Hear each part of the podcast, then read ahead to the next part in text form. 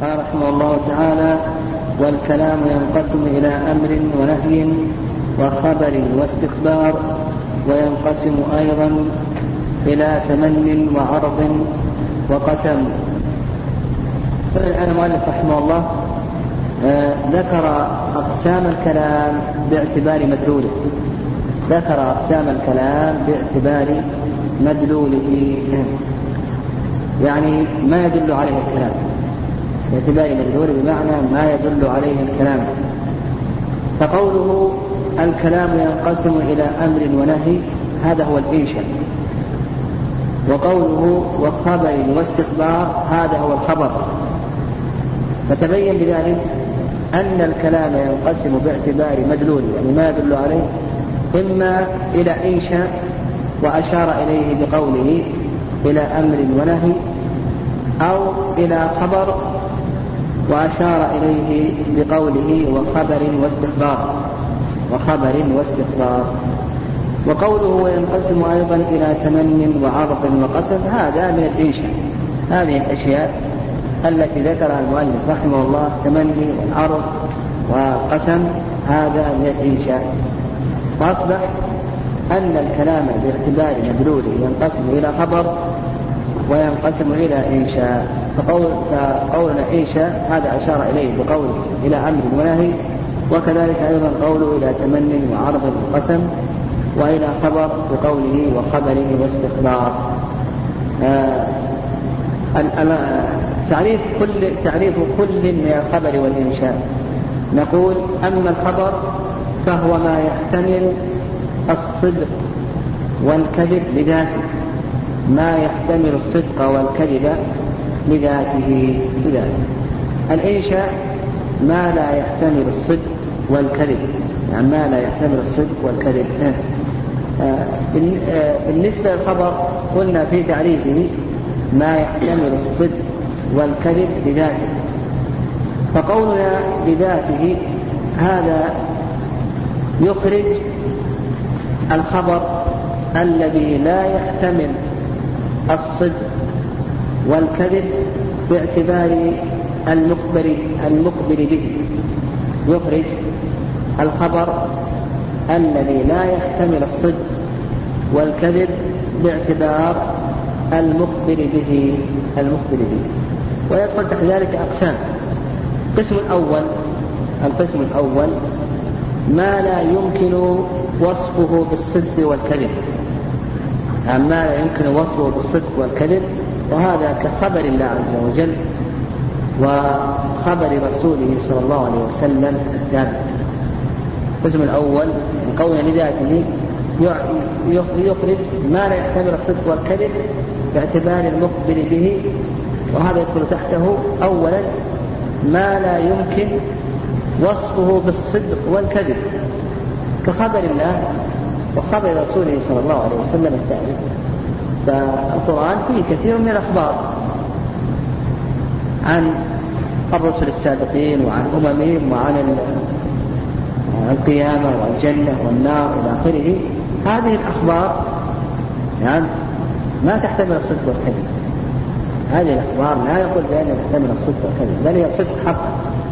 نعم بل هي صدق الحق ولا يقول بأنها تحتمل الصدق والكذب. لا.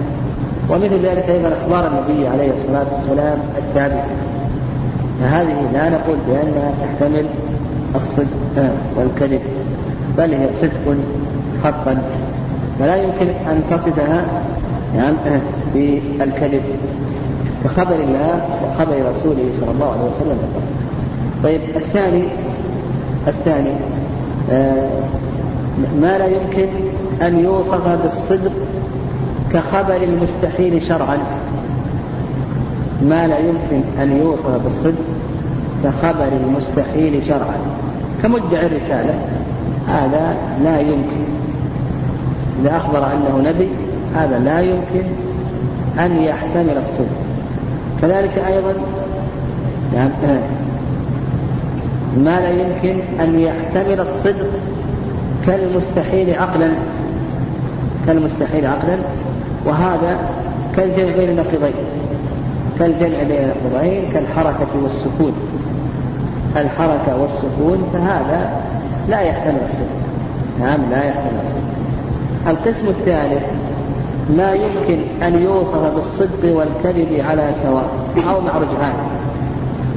ما يمكن أن يوصف بالصدق والكذب على حد سواء أو مع الرجحان فإن كان معروفا بالصدق ترجح وإن كان معروفا بالكذب ترجح وإلا فهما على حد سواء كما لو أخبر شخص عن قدوم غائب أخبر شخص عن قدوم غائب أو عن حادثة معينة إلى آخره فأصبحت الأخبار الآن تنقسم إلى كم قسم؟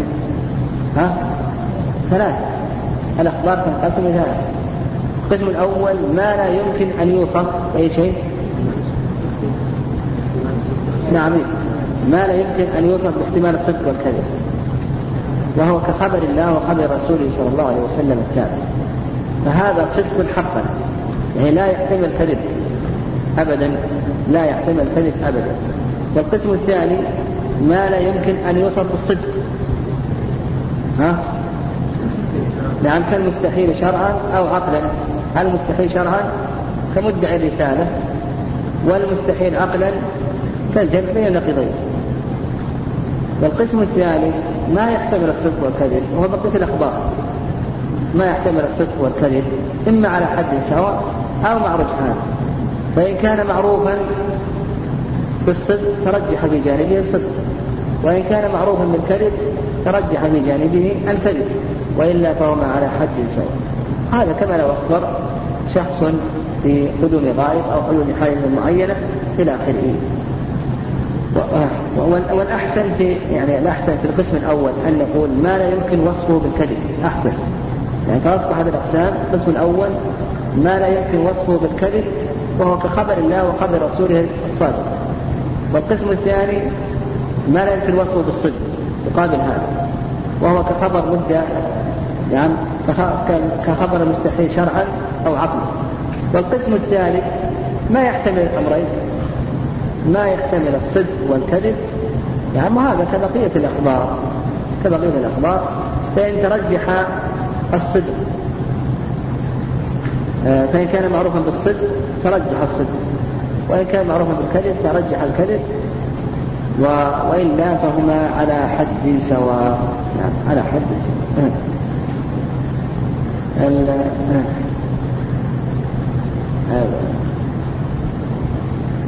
الإنشاء نعم الإنشاء هو ما لا يحتمل الصدق والكذب. يعني ما لا يحتمل الصدق والكذب. هذا هو الإنشاء. لأن مدلوله لا يحصل إلا بالتلفظ به. لأن مدلوله لا يحصل إلا بالتلفظ به فلا يمكن أن يقال بأنه صدق أو بأنه كذب. ففي القرآن الكريم قد يأتي الشيء أو قد يأتي الكلام بصيغة الخبر ويراد به الإنشاء وقد يكون العكس يأتي الكلام بصيغة الخبر ويراد به الإنشاء. مثال ذلك قول الله عز وجل والمطلقات يتربصن بأنفسهن ثلاثة قروء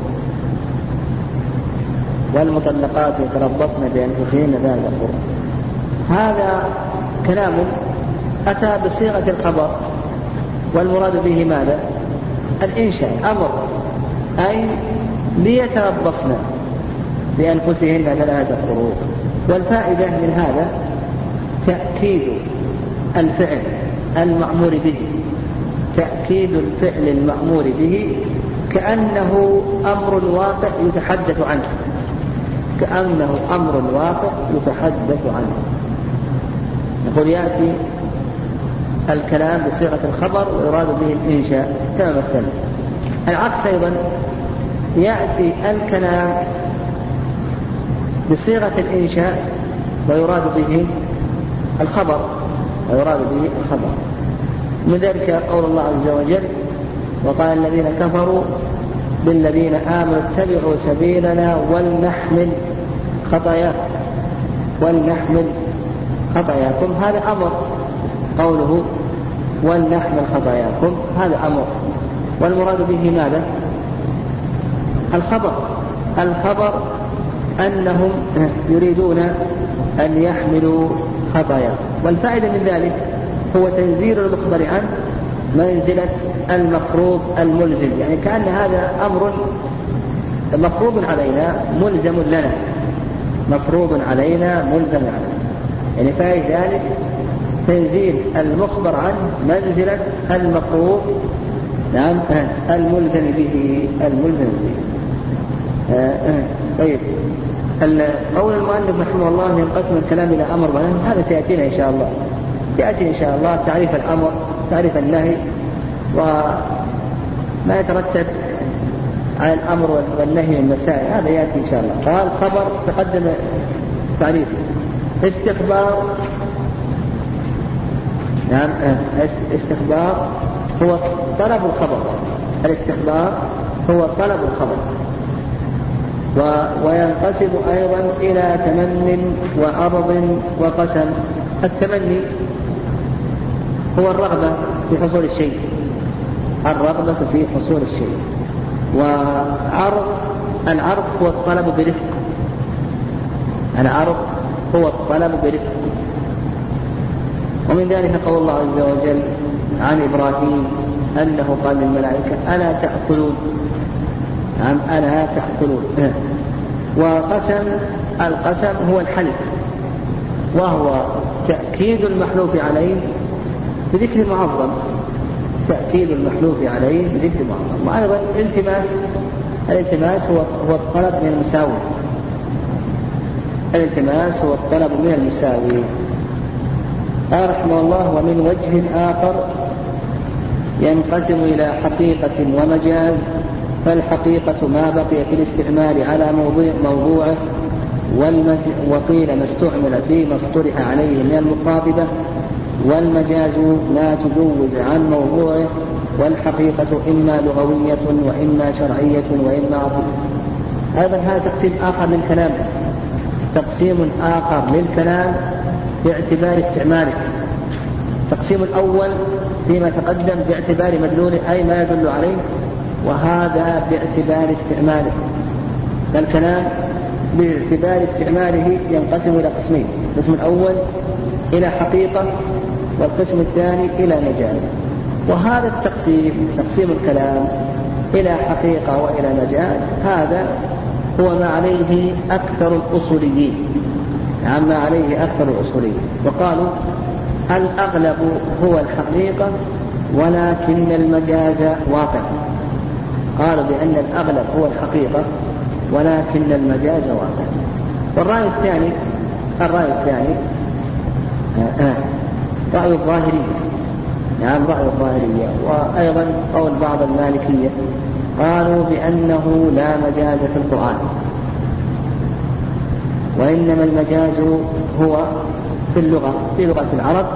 وأما القرآن فإنه لا مجاز فيه. نعم لا مجاز فيه.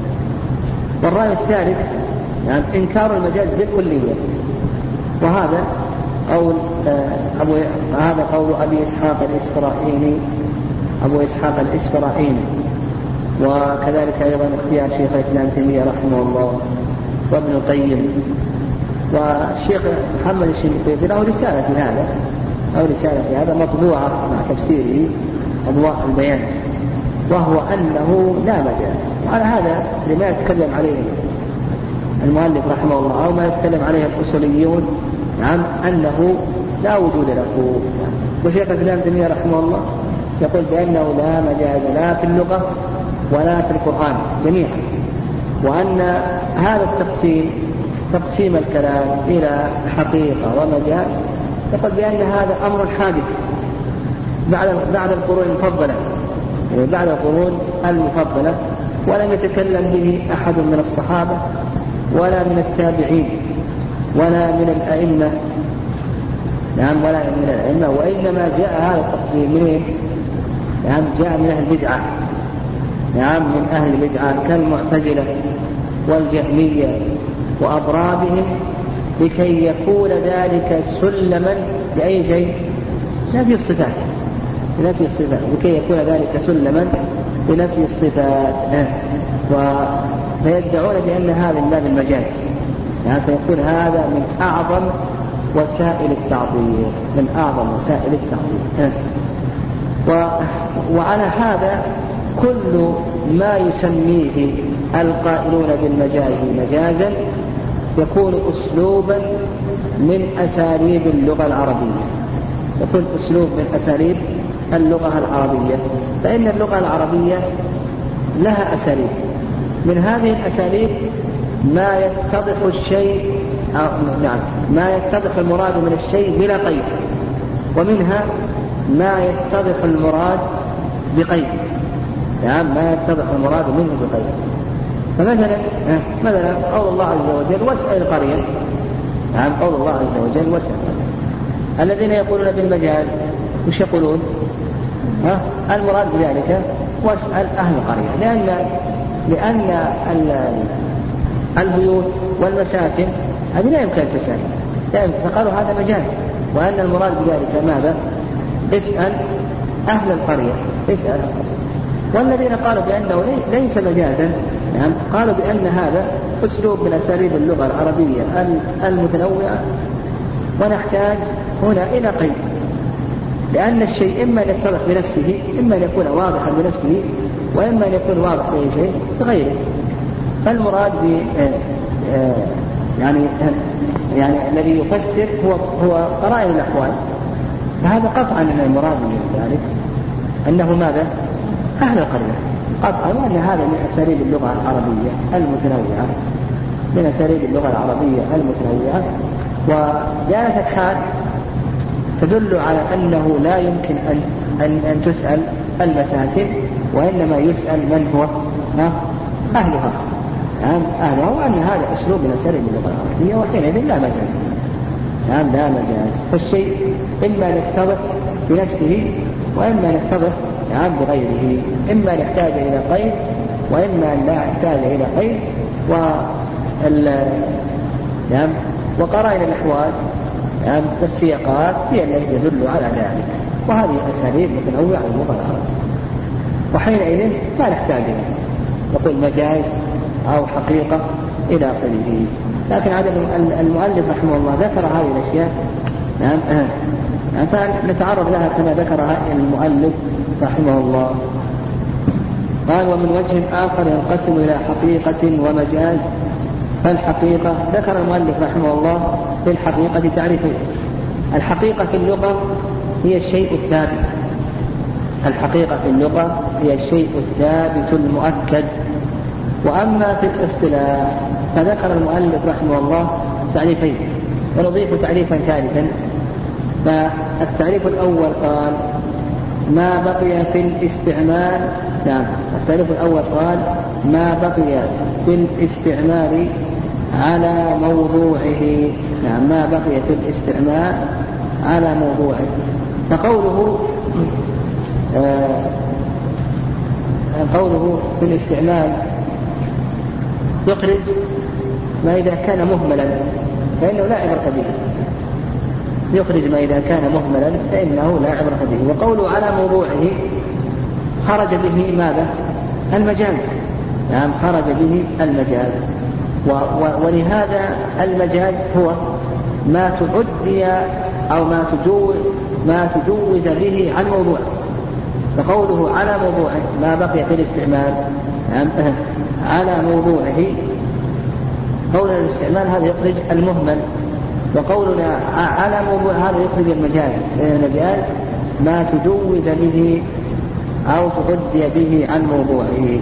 مثال الحقيقة مثل أن تقول رأيت أسدا. فقولنا أسد هنا الآن لفظ مستعمل في أي شيء؟ في موضوع. لفظ مستعمل في موضوع. فالأسد هذا اللفظ وضع لحيوان مفترس. يعني هذا وضع للحيوان المفترس وأنت الآن استعملته فيما وضع له. قال وقيل يعني يعني وقيل يعني وهذا التعريف السابق هذا قالوا بأنه خاص بتعريف الحقيقة عند أهل اللغة. يعني خاص بتعريف الحقيقة عند أهل اللغة فقط. قال وقيل ما استعمل فيما اصطلح عليه من المخاطبة. قولنا ما استعمل كما تقدم هذا يخرج المهمل مثل زيد فهذا لا عبرة به. وقوله فيما اصطلح عليه من المخاطبة. فيما اصطلح عليه من المخاطبة. الاصطلاح اتفاق قوم على استعمال شيء في شيء معلوم عنده. اتفاق قوم على استعمال شيء في شيء معلوم عندهم. فلكل أهل من فنون العلم مصطلح. فأهل اللغة لهم مصطلحات وأهل الشريعة لهم مصطلحات وأهل البلاغة لهم مصطلحات وأهل العقيدة لهم مصطلحات إلى آخره. المهم الاصطلاح اتفاق قوم على استعمال شيء في شيء معلوم عندهم. فمثلا الصيام في مصطلح أهل اللغة المراد به ماذا؟ الإنسان. وأما في اصطلاح أهل الشرع فالمراد به التعبد لله عز وجل بالإمساك عن المفطرات التعبد لله عز وجل بالإمساك عن المفطرات من طلوع الفجر إلى غروب الشمس. نعم من طلوع الفجر إلى غروب الشمس. وأيضا الفاعل الفاعل له اصطلاح عند أهل اللغة وله اصطلاح عند أهل النحو. فاصطلاح اصطلاحه عند أهل اللغة من هو؟ هو الذي وقع منه الفعل. نعم هو الذي وقع منه الفعل.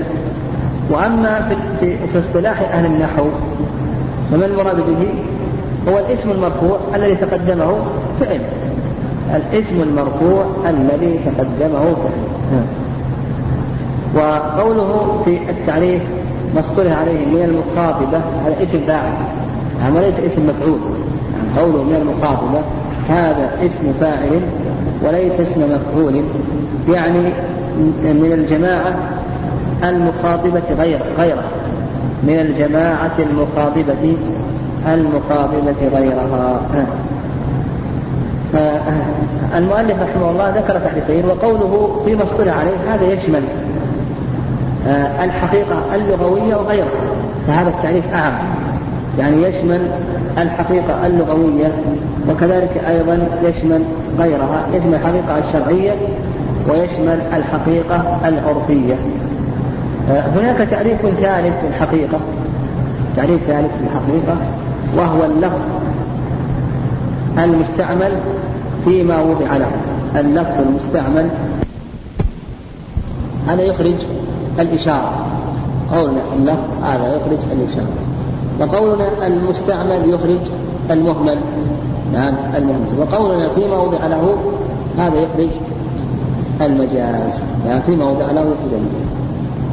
ذكر المؤلف رحمه الله أن الحقيقة تنقسم إلى ثلاثة أقسام. الحقيقة تنقسم إلى ثلاثة أقسام. القسم الأول حقيقة لغوية القسم الثاني حقيقة عرفية والقسم الثالث حقيقة شرعية يعني حقيقة شرعية. آه. القسم الأول الحقيقة اللغوية هي اللفظ المستعمل فيما وضع له عند أهل اللغة. اللفظ المستعمل فيما وضع له عند أهل اللغة. كما تقدم لنا أن الصلاة في اللغة الدعاء. والصيام في اللغة الإمساك والحج في اللغة القصد وغير ذلك. فنقول الحقيقة اللغوية هي اللفظ المستعمل فيما وضع له عند أهل اللغة. آه القسم الثاني القسم الثاني الحقيقة الشرعية هي اللفظ المستعمل فيما وضع له عند أهل الشرع عند أهل الشرع. مثل الحج.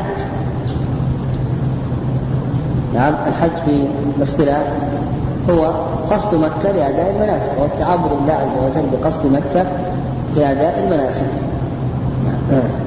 والحقيقة اللغوية هي اللفظ المستعمل فيما وضع له عند العرفية. هي اللفظ المستعمل فيما وضع له عند أهل العرف. نعم فيما وضع له عند أهل العرف. مثل مثل الآن الغائط لغة هو المكان المنخفض لكن عرفا يراد به الخارج المستقدر الخارج من الإنسان المستقدر ومثل الدابة الدابة في اللغة يعني في اللغة الدابة آه، يراد بها ماذا؟ كل ما يدب على الأرض كل ما يدب على لكن في العرف يراد بها ذوات الأربع كالفرس والحمار والبغل إلى آخره. هذا يعني الكلام هذا هذه مجرد تعريفات لكن مهم جدا عندنا معرفة الحقيقة اللغوية والعرفية. آه هذا يتعرض له العلماء رحمهم الله.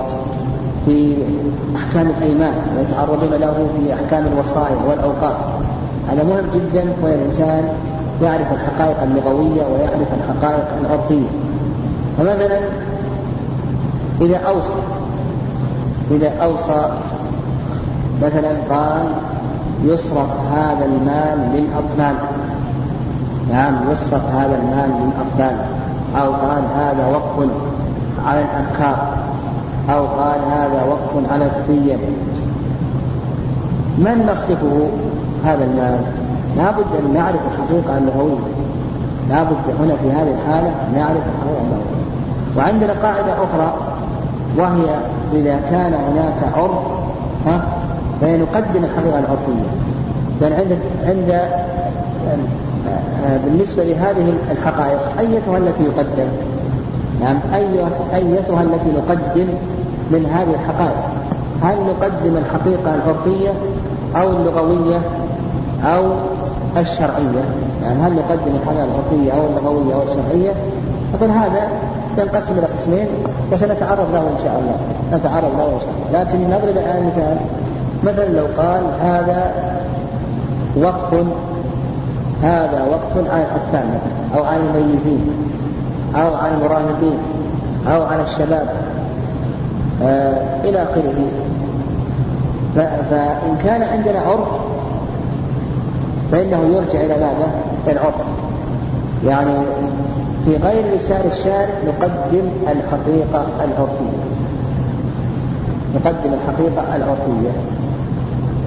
فنقول الأمر ينقسم إلى قسمين. القسم الأول ما كان في لسان الشارع. يعني فيما يتعلق بالعبادات. ما فيما يتعلق بالعبادات. ماذا نقدم؟ ماذا؟ ها؟ الحقيقة الشرعية القسم الثاني ما لا يتعلق بالعبادات. كالأعمال والأعيان والأزمنة والأمكنة. نقدم الحقيقة العرفية فإن لم يكن عرف فيرجع للغوية. نرجع للغوية. كما مثلت هنا الآن قال هذا وقف على الأطفال إن كان هناك عرف عند الناس جاري نرجع إلى ماذا؟ عرف المعروف عرفا كالمشروط شرطا إن لم يكن هناك عرف وش نرجع إليه؟ اللغة طيب الطفل في اللغة من هو الطفل الذي يصرف له؟ نعم قال بأن الطفل الذي يصرف له في اللغة هو ما كان دون التمييز على هذا نصرفه نعم نصرفه لمن كان دون التمييز. وهكذا نعم وهكذا. آه. مثال آخر أوصى له بشاة. أوصى لزيد بشاة. إن كان هناك عرف ها؟ نرجع العرف. طيب ما كان هناك عرف؟ لم يكن هناك عرف. إيش الحكم هنا؟ نرجع للغة. الشاة في اللغة وش يطلق عليه؟ ها؟ اي نعم. تطلق على الضال والماء الجميع. على الذكر والأنثى. فإذا أعطاه الورثة تيسا ها؟ يجب أن يقبله. إذا أعطاه خروفا يجب أن يقبل إذا أعطاه عنزا يجب أن يقبل لأن الشاة في اللغة العربية تطلق على هذه الأشياء كلها. لكن عرفا الآن وش يراد بها؟ يراد بها الأنثى من الضأن. الأنثى من الضأن. فما دام تعرف الناس على ذلك نرجع العرف. فشروط الوقف والموصين هذه يرجع فيها إلى أعراف أعراف الناس وعاداتهم. لم يكن هناك عرف وعادة. نرجع إلى ماذا؟ نرجع إلى اللغة. ونتعرض إليه إن شاء الله. طيب الحقيقة العرفية هذه يقسمها العلماء رحمهم الله إلى قسمين. يعني الحقيقة العرفية هذه يقسمها العلماء رحمهم الله إلى قسمين. القسم الأول عرفية عامة وهي ما تعارف عليه عامة أهل العرف. القسم الأول عرفية عامة وهي ما تعارف عليه عامة أهل العرف. مثل لفظ الدابة نعم لفظ الدابة فإنه تعارف عامة أهل العرف أن المراد بها ذوات الأربع. نعم ذوات الأربع. وإن كانت في اللغة يراد بها كل ما يدب على الأرض. القسم الثاني عرفية خاصة. نعم عرفية خاصة. وهي ما تعارف عليه أهل طائفة بخصوصه ما تعارف عليه أهل طائفة بخصوصه مثل يعني كما ما سبق أن مثلنا مثل الفاعل. الفاعل عند أهل اللغة من وقع عنه الفعل وعند أهل النحو ها؟ اسم مرفوع تقدمه فعل. يعني اسم مرفوع تقدمه فعل. فالعرفية الخاصة هي ما تعارف عليه بعض الطوائف. يعني ما تعارف عليه بعض الطوائف. من الألفاظ كما آه طيب بالنسبة للمجاز يعني آه آه المجاز عرفه المؤلف رحمه الله قال قال في تعريفه ما تجوز عن موضوعه. تجوز أي تقدم به. عن موضوعه. يعني عما وضع له فقوله عن موضوعه هذا يخرج الحقيقة. فإن الحقيقة هي اللفظ المستعمل في موضوع أو نقول في تعريفه يعني أو نقول آه، آه، ما استعمل في غير ما اصطلح عليه من المخاطب. ما استعمل في غير ما اصطلح عليه من المخاطب. أو نقول اللفظ المستعمل في غير ما وضع له. يعني عكس عكس التعريف الثلاثة السابقة الحقيقة. فنقول هي اللفظ المستعمل في غير ما وضع له أو نقول ما تجوز عن موضوع أو نقول ما استعمل في غير ما اصطلح عليه من المقابلة قال رحمه الله والمجاز إما أن يكون بزيادة أو نقصان أو نقل أو استعارة إلى آخره. آه، المجاز ينقسم من حيث الإجمال إلى قسمين. نعم ينقسم من حيث الإجمال إلى قسمين. القسم الأول مجاز بالكلمة وهو ما تقدم تعريفه اللفظ المستعمل في غير موضع. نعم مجاز بالكلمة وهو ما تقدم. نعم آه آه اللفظ المستعمل في غير ما وضع له. كما لو قلت آه رأيت أسدا يرمي. نعم رأيت أسدا يرمي. المجاز في الكلمة هو اللفظ المستعمل في غير ما وضع له. ومجاز بالإسناد نعم ويسمونه المجاز العقلي. نعم مجاز بالإسناد وهذا يسمى بالمجاز العقلي. ف والمجاز بالإسناد هو أن يسند الفعل. نعم أن يسند الفعل إلى غير ما هو له في الحقيقة. نعم إلى غير ما هو له في الحقيقة. مثل لو مثاله نعم بين الأمير قصرا أن يسند الفعل إلى غير ما هو له في الحقيقة. مثل أن يقال بين الأمير قصرا فالأمير لم يباشر ذلك. نعم الأمير لم يباشر ذلك. نعم. آه المجاز يقول المؤلف رحمه الله والمجاز إما يكون هذه التقسيمات الآن تقسيمات المجاز بالكلمة. تقسيمات المجاز بالكلمة فيقول لك إما أن يكون بزيادة هذا القسم الأول تقسيمات المجاز بالكلمة إما أن يكون بزيادة ومثل قال فالمجاز بالزيادة مثل قوله تعالى ليس كمثله شيء. ليس كمثله شيء. فالكاف في قوله ليس كمثله شيء زائدة لتأكيد نفي المثل. زائدة لتأكيد نفي المثل. ولو لم تكن زائدة ها؟ وش تكون لكانت بمعنى مثل. لو لم تكن زائدة لكانت بمعنى مثل. وهذا معنى باطل لأنه يؤدي إلى إثبات المثل لله عز وجل. فيكون المعنى ليس مثل مثله شيء. ليس مثل مثله شيء. وقالوا الزيادة المجاز بالزيادة. مثل قول الله عز وجل ليس كمثله شيء.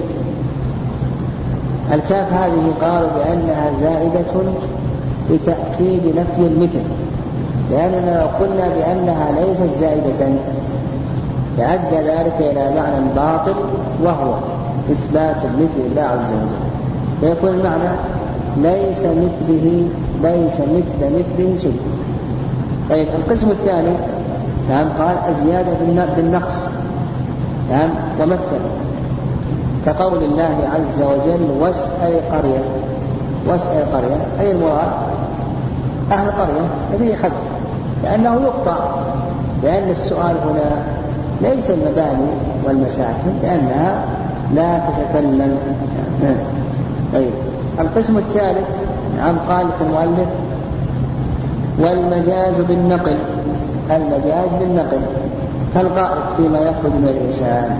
كالغائط فيما يخرج من الإنسان. هذا مجاز بالنقل لأنه لأن الغائط في الأصل لأي شيء للمكان المنخفض ثم بعد ذلك نقل إلى الخارج المستقبل من الإنسان.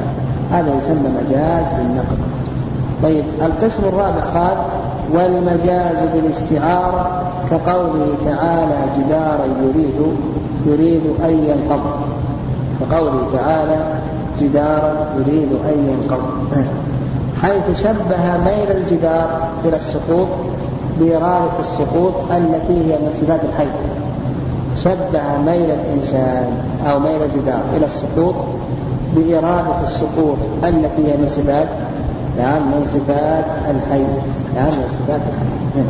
وهذه يسمونها استعارة استعارة تصريحية تبعية تصريحية تبعية